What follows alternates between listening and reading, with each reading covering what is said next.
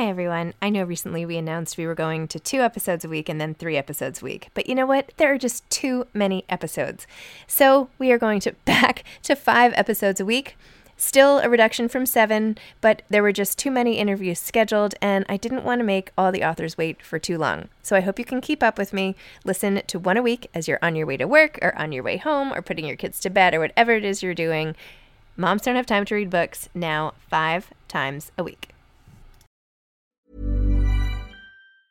Hey, I'm Ryan Reynolds. Recently, I asked Mint Mobile's legal team if big wireless companies are allowed to raise prices due to inflation. They said yes. And then when I asked if raising prices technically violates those onerous two year contracts, they said, What the f are you talking about, you insane Hollywood ass?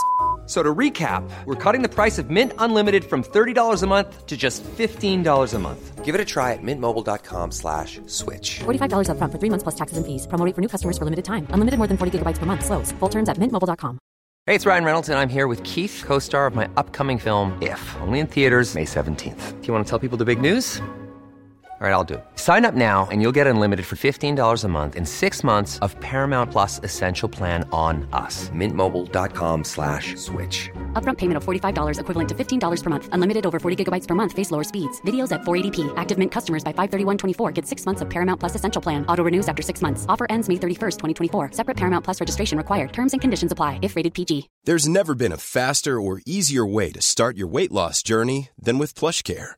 PlushCare accepts most insurance plans and gives you online access to board-certified physicians who can prescribe FDA-approved weight loss medications like Wegovy and Zepbound for those who qualify. Take charge of your health and speak with a board-certified physician about a weight loss plan that's right for you. Get started today at plushcare.com slash weight loss. That's plushcare.com slash weight loss. plushcare.com slash weight loss.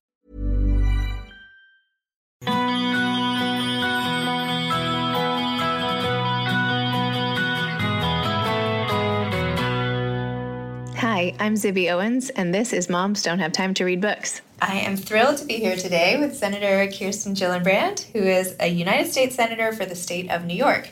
She was first elected to Congress in 2006, where she served as the representative to the 20th Congressional District of New York. She joined the U.S. Senate in January 2009 at age 42 when she was the mother of a young son. She was initially appointed to the Senate by Governor David Paterson when Hillary Clinton became Secretary of State, leaving the seat unfilled. Senator Gillibrand then ran a special election in 2010 and won. She was reelected to a six year term in 2012 with 72% of the vote and is currently running for reelection. She is the author of Off the Sidelines Speak Up, Be Fearless, and Change Your World with a foreword by Hillary Clinton. She also just wrote a children's book, which is coming out November 13th, called Bold and Brave 10 Heroes Who Won Women the Right to Vote. A magna cum laude graduate of Dartmouth, she currently lives in upstate New York and Washington, D.C., with her husbands and two sons, ages 13 and 9. I get that right? 10 and 14. 10 and 14. They keep getting older. well, thanks so much for coming on Moms Don't Have Time to Read Books. This is such a I'm treat. delighted. Thank you for inviting me. Of course. So, why did you decide to write a children's book? Why this topic and why now? Well, I was asked by a friend of mine who works at the publisher, and I was so excited to be asked because I love the topic of the women who really ran the suffrage movement and what they accomplished and how they accomplished things. And I really felt like it was important to write this book at this time. I really wanted to capture what people were feeling after the election and the fact that we elected Trump, which has not represented our values as mothers, as daughters, as sisters, and has really undermined women's rights. But I wanted to talk about that women have overcome moments like this. And so talking about each of these women and what they accomplished was something I was really excited to do. How did you pick this selection of women? I read a ton of biographies about the suffragists and what they accomplished, and I picked 10 women who I felt really did something unique and, and did something particularly brave at the time or particularly bold at the time. And I wanted to represent uh, how widespread the women's suffrage movement was and that there were women trying to accomplish this fundamental right for women, the right to vote all across America, across two generations. If there was a children's book being written, you know, 50 years from now, who do you think in our generation might be profiled as, aside from you, as a crusader for women's rights? Well, I think we've had a lot of extraordinary advocacy in the last year, two years across the board on all issues. I think there's a lot of really effective writers right now. Rebecca Traister, feminist author, writes for New York Magazine and just published a book called Good Mad The Revolutionary Power of Women's Anger. I also think activist Amina Sow has been very provocative and aggressive in coming up with new narratives about what women's rights actually mean and really profound statements.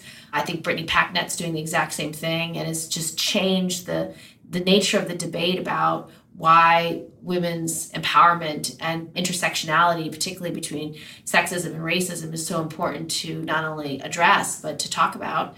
I also think some of the younger generation is doing pretty amazing things. The fact that you've got young women like Emma Gonzalez trying to talk about why she believes it's our right to have safe schools and to end gun violence. There's a lot of women who are working in making campus is safe for sexual uh, harassment and sexual assault and those young women are doing amazing things. So I, I just think there's a there's a whole generation of women out there who are trying to change things and great authors who are writing about it.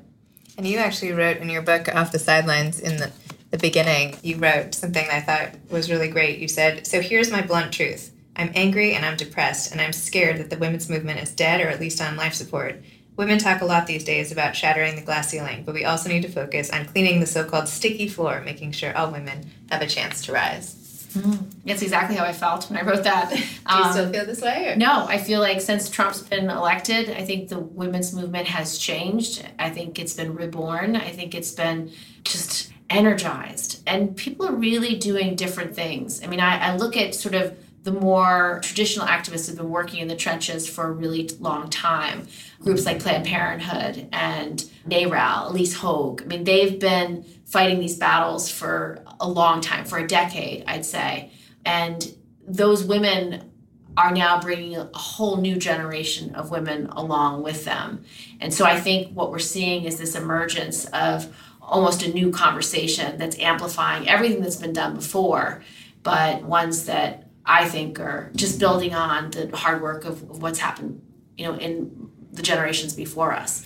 And that that passing of the baton, I think, has been really, really powerful. Which is why you know people like Cecile Richards have carried that baton for a long time, and now they're passing it to the next generation of people to continue the work.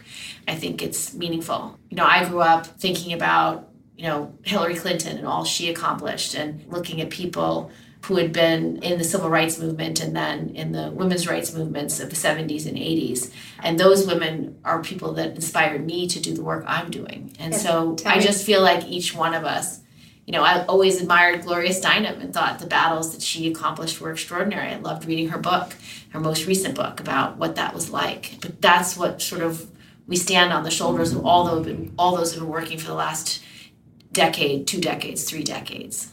And tell me about your own personal family history because I know you were really influenced by your family. You had wrote in the children's book Bold and Brave that your great grandmother Mimi, which is what my kids call my mom, I would have to say that or she would kill me if I didn't mention that right now. She told you all about how she had worked in the factory when all the men went off to world fight in the war, and how your grandmother Polly founded the Democratic Women's Club in Albany and worked very closely with Mayor Corning, and I liked how you described their relationship and whatever it may be in the book. And I thought that was mm-hmm. you left a lot of sort of question marks, which was um, entertaining. Anyway, um, and how she would roller skate in the New York State Capitol where she worked, and that they both taught you to fight what you believe in. Your mom was a black belt in karate, which mm-hmm. is sort of terrifying to have a mom like that. How did their actions shape you and your career? Do you think? Well, I grew up with extraordinary role models. My mom was one of the you know few women in her law school class. But as one of the women who had a career outside the home she was a role model for a lot of us. In my generation and five out of six of my best girlfriends growing up all went to law school because that's what my mom did. And she did things differently. She taught me to be bold and to dare to be different. She was degree black belt in karate. She practiced law. She did a lot of things that uh, women in her generation didn't often do which inspired me to not worry about being just like everybody else, that I could charter my own path. My grandmother was interested in politics, the fact that she loved politics and worked on the grassroots level throughout her life, I found very inspiring. She took me to my first campaign headquarters, watching a bunch of ladies work on a campaign and stuff envelopes to tell voters that they needed to vote and who their candidate was inspired me. I love the fact that she had strong opinions about what to do with your time and how to help people who needed your help. She cared deeply about her church and her faith and and worked with her church to help the most at risk and most at need people. So they really gave me these core values that we should care about one another and that what you do with your time does matter and that women's voices matter and that making sure women are organized and participating is fundamentally important. So both my mom and my grandmother were those strong role models for me. And so you wrote this amazing memoir. I don't remember what year it was published. Do you remember? I didn't write it down. Anyway, you wrote something that I thought was really fantastic in chapter two. If you're like me, you're reading this book because you want to find out how to get where you want to be in your own life by learning how someone else got where they wanted to be in theirs. 2014. Thank you. In 2014. Sorry. I thought I did all my research, but no worries. Um, I keep stacks of books next to my nightstand, buying about female leaders, and always I have one question: How'd she do it? Too often, I don't find useful answers, and I close the book annoyed. I wish I could offer you the perfect parable on how to get from A to B, but I can't. So, this is my idiosyncratic story of growing up and building the life I wanted, along with a few lessons I hope someone can use. I mean, you're so relatable and likable. It's mm-hmm. like reading this book. It's like chatting with a friend, and yet here you are, this powerful. Well, that's what I wanted to create. I, the book I'm reading right now is Brittney Cooper's Eloquent Rage, and I love the book so much because she just literally opens her life to you to understand what does intersectionality mean in her life? And and how has she handled racism? How has she handled institutional racism? How has she handled sexism? How has she dealt with in her own community? And how she navigates life? And i so appreciate that she took the time to write the book mm-hmm. because it allows me to live a small slice of her life. You know, what was it like in high school? She went to a predominantly white high school. How did her friends treat her? How did that make her feel? And so I can have a window into her life, which allows me to be a better legislator. It allows me to be a better leader and to understand what other people's lives are like. And that's what I tried to do in my book. I just wanted to tell a young woman or a woman of any age, you know, some of the challenges that I faced and how I dealt with them some I won, some I lost, but how do you deal with adversity? How do you manage your life as a mom and as a person who works full time outside the home? And how do those two things fit together? How do you be a good senator? How do you be a good parent? It's hard. Although my life is much easier than a lot of people who work 10 15 20 hours a day because i have a lot more flexibility. And so i talk about that too that you know i have the benefit of a husband who has a flexible schedule and i have the benefit of running my own office so i can set my hours if i need to uh, on a given day. So it's just i think biographies in general are so helpful because you just want to learn how someone else figured it out. And that's why i wrote the bold and brave book for young children. I wanted young kids to see these are women who sacrificed everything to do what was right, to do what was needed, to do what was important at the time.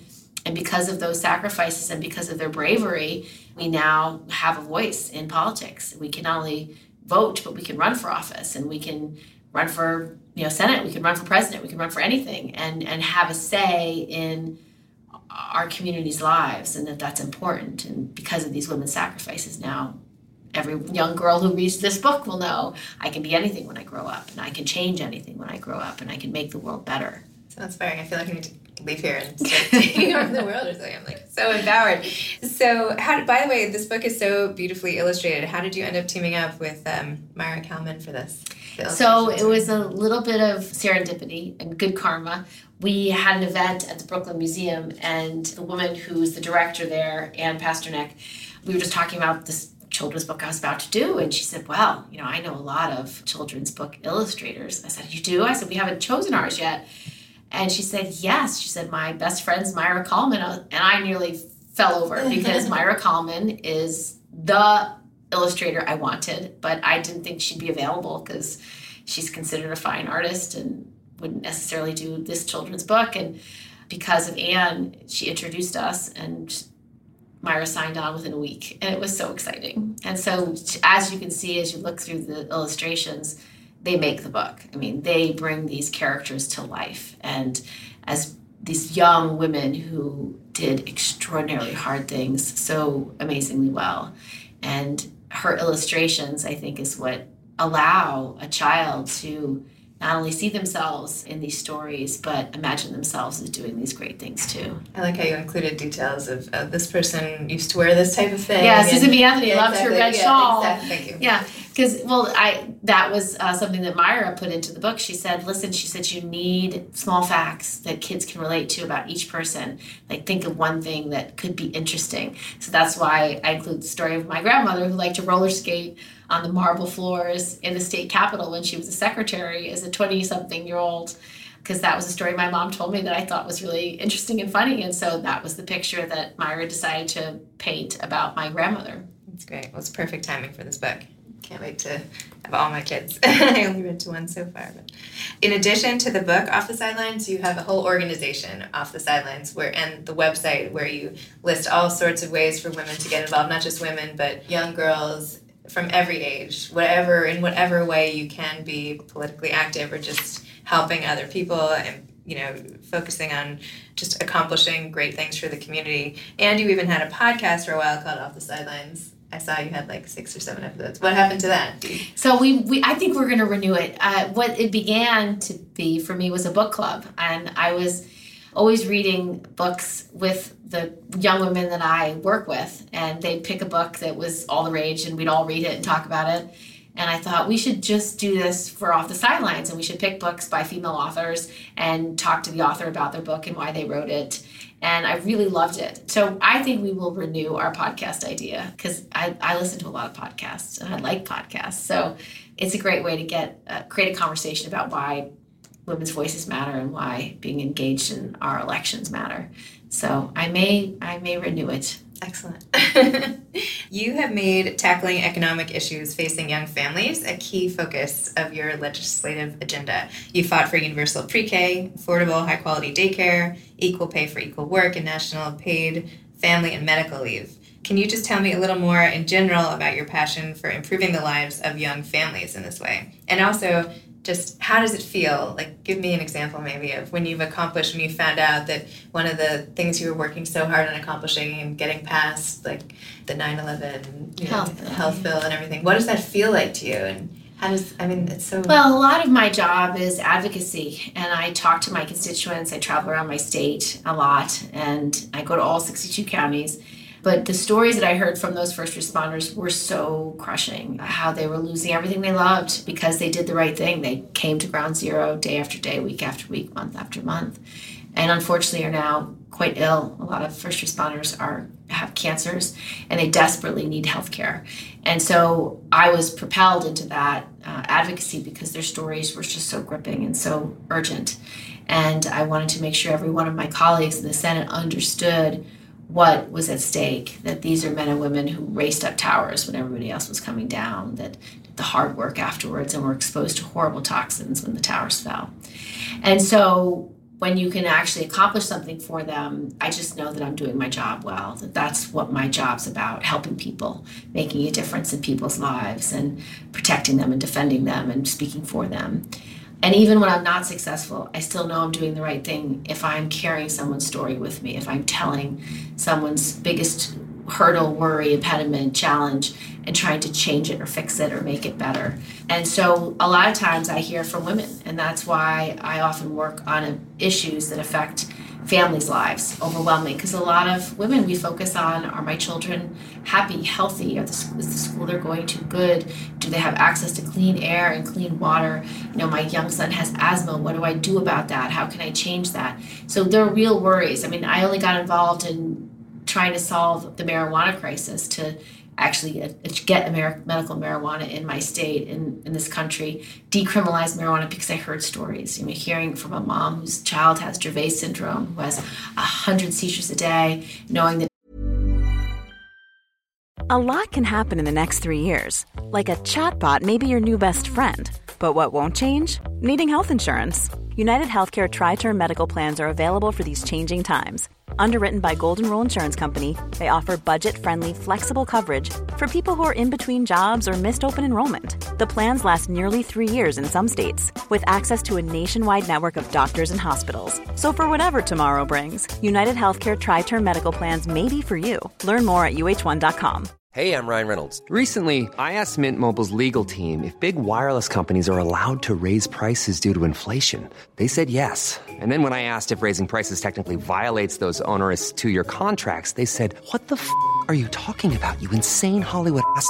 So to recap, we're cutting the price of Mint Unlimited from $30 a month to just $15 a month. Give it a try at mintmobile.com slash switch. $45 upfront for three months plus taxes and fees. Promo for new customers for limited time. Unlimited more than 40 gigabytes per month. Slows. Full terms at mintmobile.com. I'm Sandra, and I'm just the professional your small business was looking for. But you didn't hire me because you didn't use LinkedIn jobs. LinkedIn has professionals you can't find anywhere else, including those who aren't actively looking for a new job but might be open to the perfect role, like me. In a given month, over 70% of LinkedIn users don't visit other leading job sites. So if you're not looking on LinkedIn, you'll miss out on great candidates like Sandra. Start hiring professionals like a professional. Post your free job on linkedin.com/people today.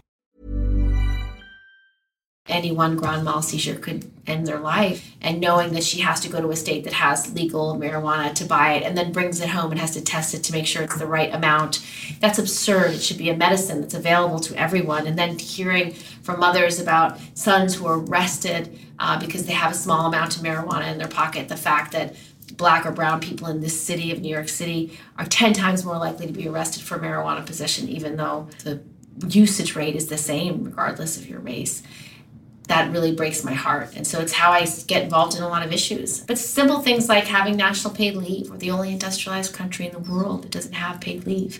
And it hurts workers and it hurts our economy and it particularly overwhelms caregivers who are often women, not being able to be with a newborn, not being able to be with a parent when they're dying, not being able to be with a sick child or a sick spouse. Those are real life things that happen every day to everybody. And so not having paid leave means that for a lot of women, they have to make that tough choice between doing their job, providing for their family, or being with their loved one when they are needed. And if you have to make that choice, for a lot of women, they just quit their jobs. And if you don't have vacation days or sick days, it's sometimes your only option. And then, you know, every time they ramp on, they ramp on back with less seniority, less pay, and that's the sticky floor. Um, that they cannot get off the sticky floor. They cannot get out of those low wage jobs. And it's why two thirds of minimum wage earners are women. So I do a lot on the economic things like national paid leave, equal pay for equal work, affordable daycare, universal pre K, higher minimum wage would all overwhelmingly help women in the workplace and the US economy because seven out of 10 moms are working and four out of 10 moms are primary or sole wage earners in their families. As a mom of four kids, I feel like I should give you a hug right now. I would like that. like, thank you so much. I love really, hugs. I mean, what you're doing is so, it's just like having a team captain out there sort of fighting for all of us, and it's just so amazing. I love how in the book, also, you talked about your squash coach Mm. and how she had made you in college play at the number two rank, even though you were number I was not ready for that. You were not ready. I was not ready for no, that. but that you learned that But the she point, made me the point wasn't yeah. to win necessarily, no, but to put to push myself and to not be afraid to lose and to play my absolute best even if I was going to be crushed. And it really did help. I'm not afraid to lose and I'm not afraid to take on tough challenges that might take years to accomplish. That's why these stories about the suffragists is so important. Susan B. Anthony and Elizabeth Cady Stanton never got to see the right to vote. Uh, neither did Harriet Tubman or Sojourner Truth. But they worked on it their whole lives to make a difference. And so it took the next generation to carry the baton just to cross that finish line in their own ways of shaking things up. That's why I loved your first question about who are the suffragists of today, who are those great civil rights leaders of today.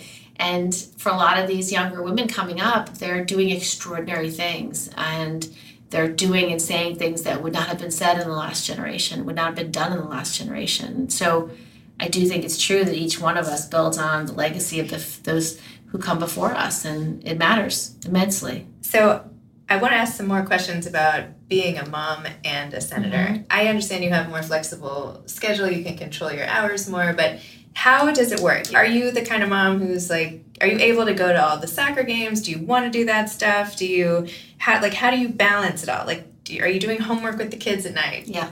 Are yes, you- yes, and yes. I want to like, So- I want like a visual so little I'll give slice you a, of, yeah, uh, I'll give you the slice of life. So, as a mom and a public servant, I decided very early on that my focus was going to be uh, how to do both well and building my work life around the needs of my family. And so my day job is different than most other senators. You know, I go to different things, I schedule myself differently. But it's because I have young kids and I really want to be present. So in the morning, I will make dinner. Excuse me, in the morning, I'll make breakfast for uh, Henry and Theo. I will get them ready for school. I will bring them to school. I would then go to work. And so I might not get to work till nine o'clock, which, you know, a lot of my colleagues will get to work at eight o'clock or seven o'clock because they like to have those morning things. I don't take morning meetings very often. If I need to, I will make sure Jonathan's in charge and he will, you know, do the children's routine for them with them. And then I'll go to work and go to hearings, you know, meet with constituents, do all the work of a senator, vote and then I try to leave in time to pick the kids up from school. And so I would typically leave by five o'clock, pick up the kids from school, bring them home, make them dinner. And then if I had evening votes or evening meetings, I would leave after that. And when they were little, you know, it was really important books in bed because that's right. the time yes. you really want to be home. And so I had this one circumstance when I first got elected or first appointed to the Senate. I was nursing Henry because Henry was only six months when I was first appointed. And the floor staff of the US Senate said, well, you need to sit in the chair and preside over the Senate between five and seven. And I couldn't do five to seven because that's when I was nursing. I was only nursing twice a day at that point because he was six months. So I nursed in the morning before work and then I would nurse at five o'clock. And I couldn't explain to these 20 some something year old st- male staffers that I need to breastfeed between five and seven. Right. There's no chance that I'm not going to breastfeed because not only is it physically very difficult not to breastfeed on your schedule, but I needed to be with Henry at that moment. And so I said, I just need a different time. I'll do two hours, but I just can I have two hours during the day or two hours later at night? And they were persistent, just said, no, you have to take the time you're given. So I had to take it into my own hands and I just called all my other junior senators who had to preside as well and traded times with them. And so uh, Mark Udall was really the knight in shining armor at that moment because he said, "Of course, Kirsten, you know, take take my 9 a.m. time." I said, "Great," and so I got to open the Senate at 9:30, which I really loved, and uh, it was all because a male colleague really was kind and thoughtful and said, "Of course, I'll change with you." The other challenges I've had in my this particular job and balancing is when the boys were younger, they were in daycare before school, and daycare pickup was between five and six, and you really had, and school actually pickups between five and six. But when they were little, it was harder because I had to vote during that time. And so I would pick them up and you know, when Theo was little, he'd come with me to the House chamber for I had Henry, and he was, you know, five. And so he'd like to vote for all the House members. And in the House, you vote by sticking your ID card into a voting machine where you push yay, nay, or present. And so Theo would ask all the other Congress members, "Can I can I do your vote?" And so he'd push red or green, and he had a blast. And they used to have this room in the back where you could get hot dogs and peanut butter jelly sandwiches and yogurt and ice cream. And so there was many evenings when Theo would have dinner with me between five and six because they just happened to call votes between five and six often that year. It was just all the time. so Theo came with me to, to vote for that hour because I had to give him a daycare.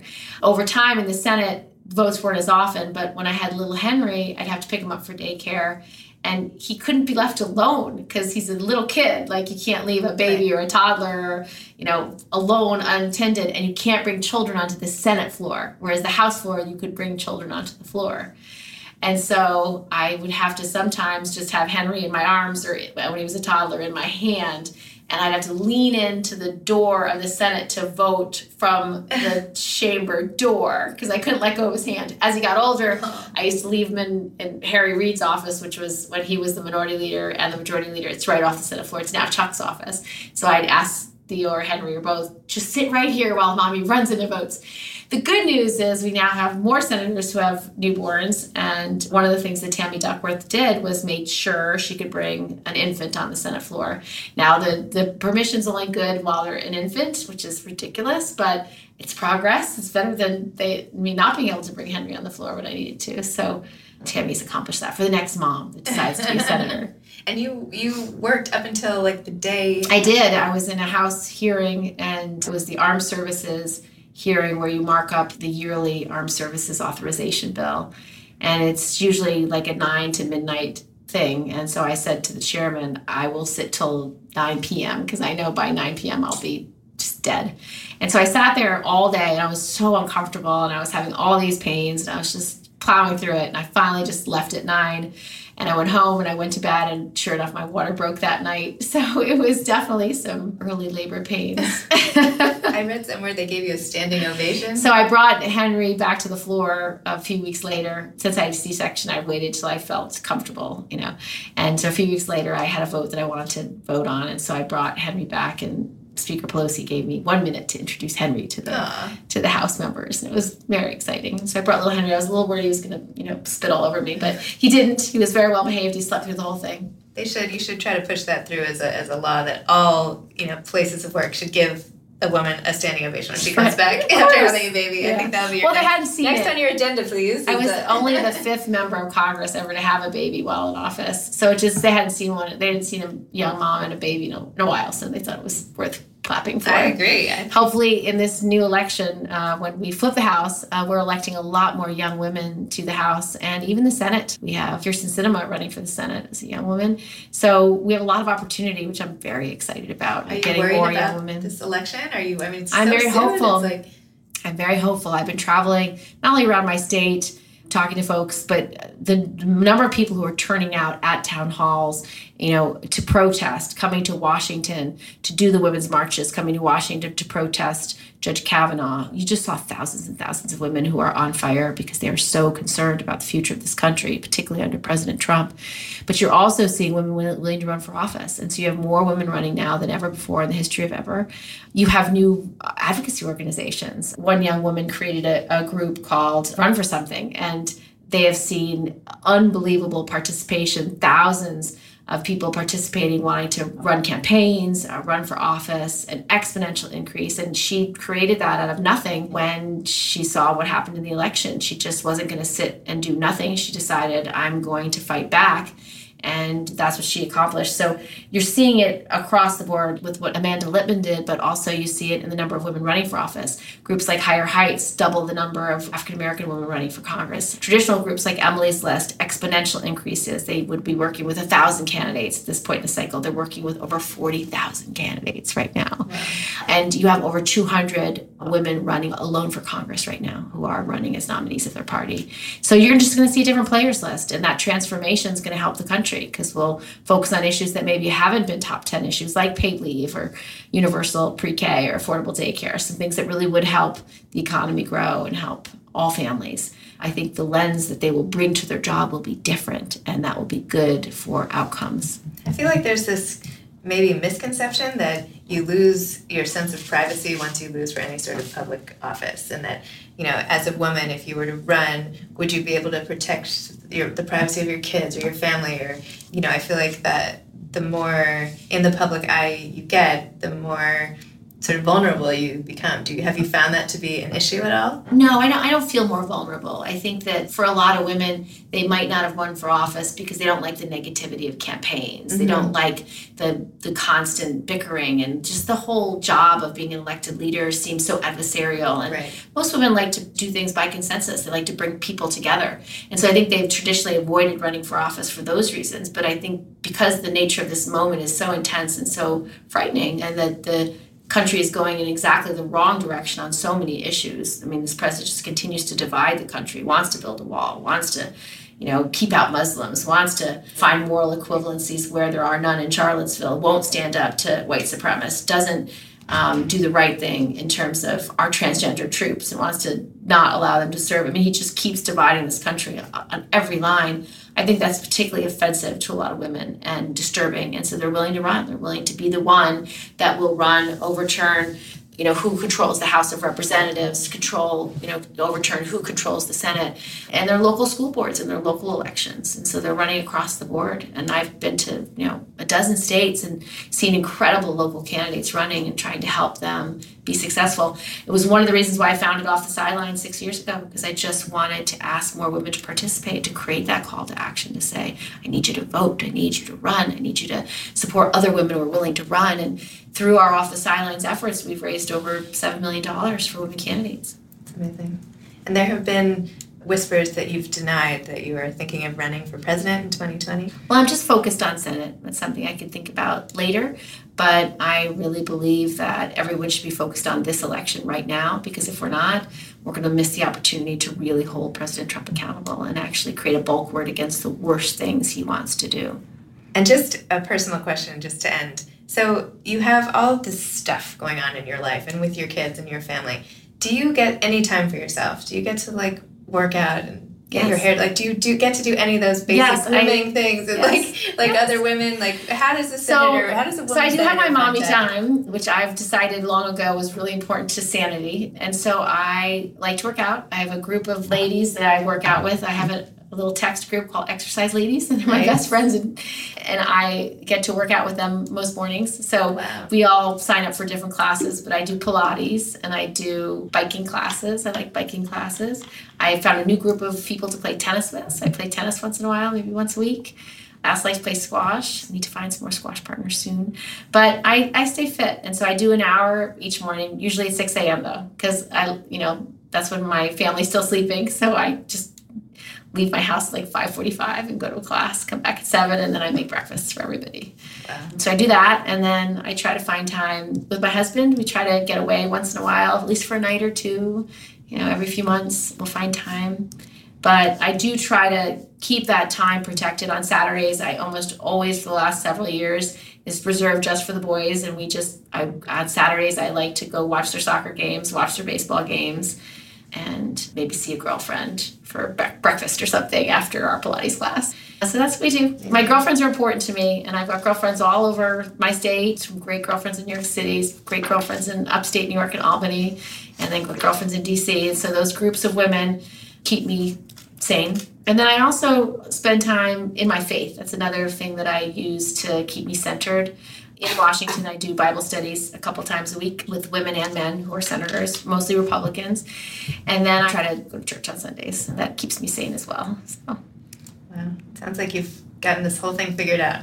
Not really. I, I make it up as I go along, and every year I make different, you know, refinements on what is necessary to keep me whole this year. Because life changes, and your kids change, and they get older, and you've got to meet their needs in a different way. So, I think every era of being a parent uh, is different. Uh, I now have a teenager. He was 14 in high school. It's very different. Uh, Henry's 10, and you know he's in fifth grade, so he's just entering middle school with all those challenges. And so my kids need different things from me. So I try to really meet them where they are and be the best mom I can be. Well, thank you so much for coming on Moms Don't Have Time to Read Books. This has Yeah. been so interesting for me, and I'm so inspired by you and thankful for all the things that you do for, for women, and not just women, but women and men everywhere. It's, it's really fantastic. Thank you for everything. Thank you. Appreciate it. Of course. Thanks to Ryan and Steve at Texture Sound for the audio editing and mixing. Thanks for listening.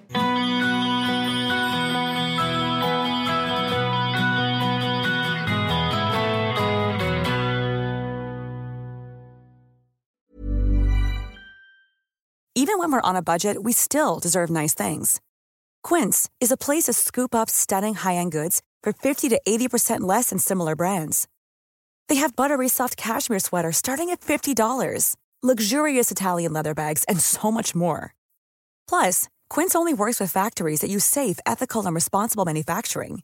Get the high-end goods you'll love without the high price tag with Quince.